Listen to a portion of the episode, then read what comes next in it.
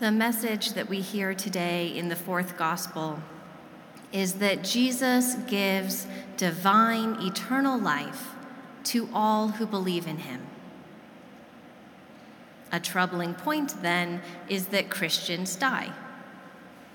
How is death compatible with eternal life?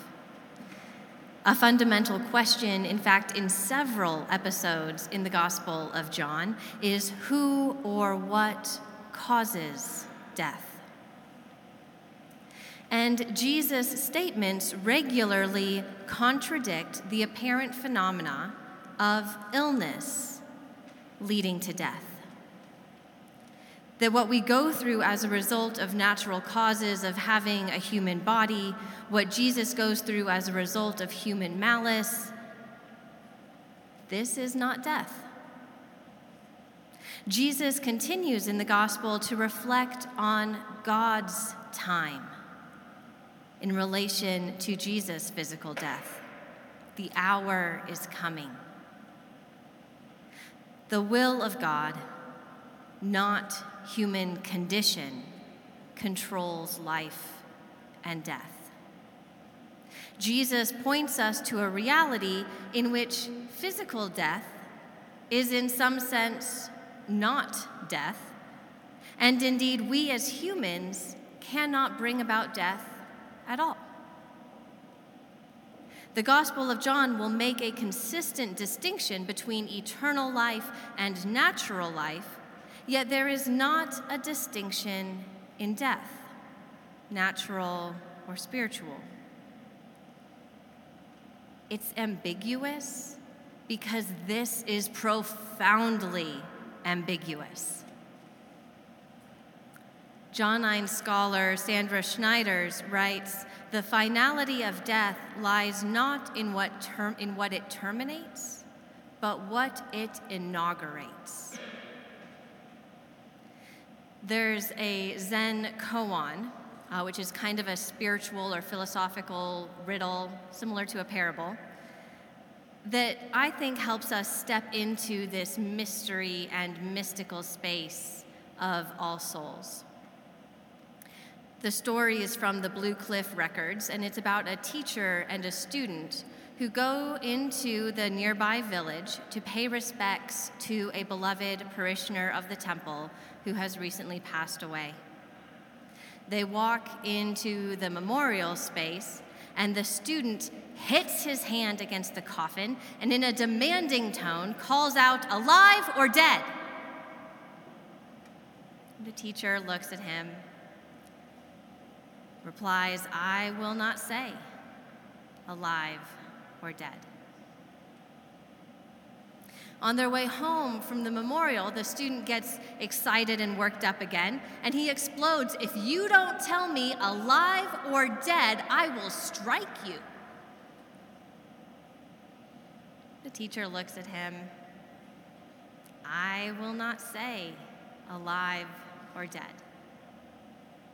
he does hit him. the story continues, but I'll stop us there. You see, I heard this story just after I had presided at a funeral. And at the funeral, I was so struck in the space of all of these family members and friends gathered, sharing stories of love and joy, sorrows, stories of support and mischief. And I could not have told you alive or dead. The love that was present was as palpable as a physical presence. I won't say alive or dead. In the Gospel of John, Jesus teaches us that the most significant commandment is love. Love in Jesus' teaching is dwelling with God, the unitive relationship that turns the world of empire on its head and destroys our concept of death. Because in love, there is life.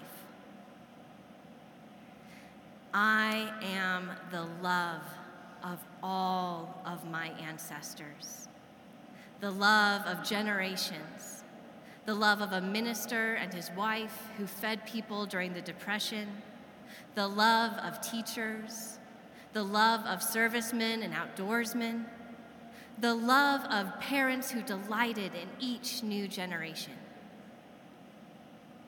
Their love is alive in me, in my work, in my life. About them, I cannot say alive or dead. I can say love. My mentors, friends, guides in my life, the first bishop that I knew as a child, he spoke with a soft, compassionate voice. He loved the children of the church. His widow came to my ordination and gave me one of his stoles. I cannot say alive or dead. I can say love.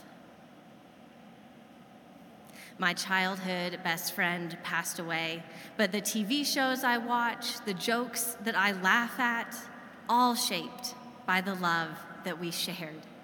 Every time I turn on the X Files, I cannot say alive or dead. I can say love. Our beloved dog passed away a year ago, and because of his love, we welcomed a new puppy and the joy that that puppy brings resembles the joy of our first dog. I cannot say alive or dead.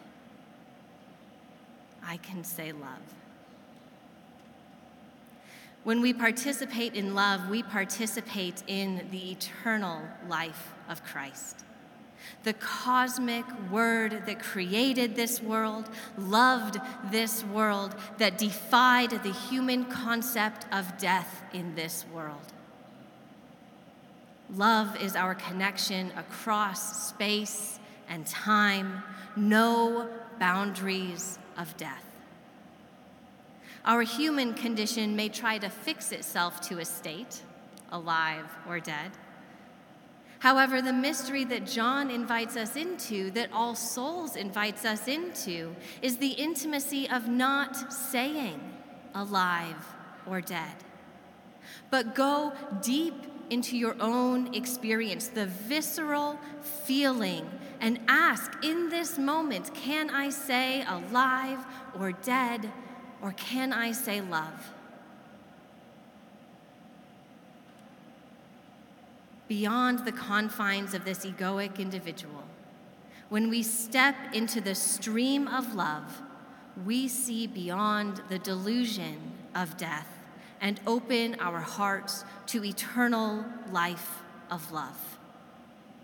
Unbounded by time and space, in union with God's cosmic being. To be aligned with love to act with love, to see with love, to breathe with love, to speak with love. This is to place ourselves in the ripple of God's stream and to let our love live far beyond the capacity of the physical. I cannot say alive or dead.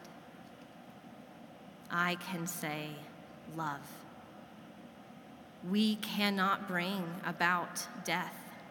Because when we participate in love, we are aligned with God's will. Death does not terminate, it inaugurates love anew.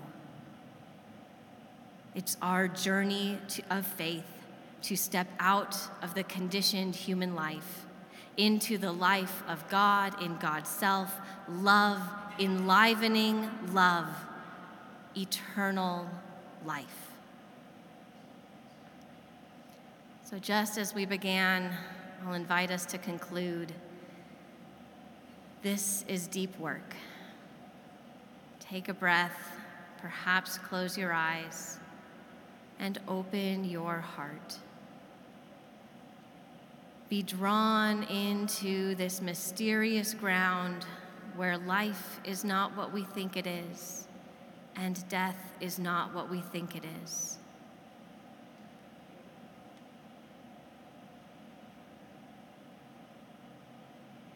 Be present, aware of the love that is eternal life in you.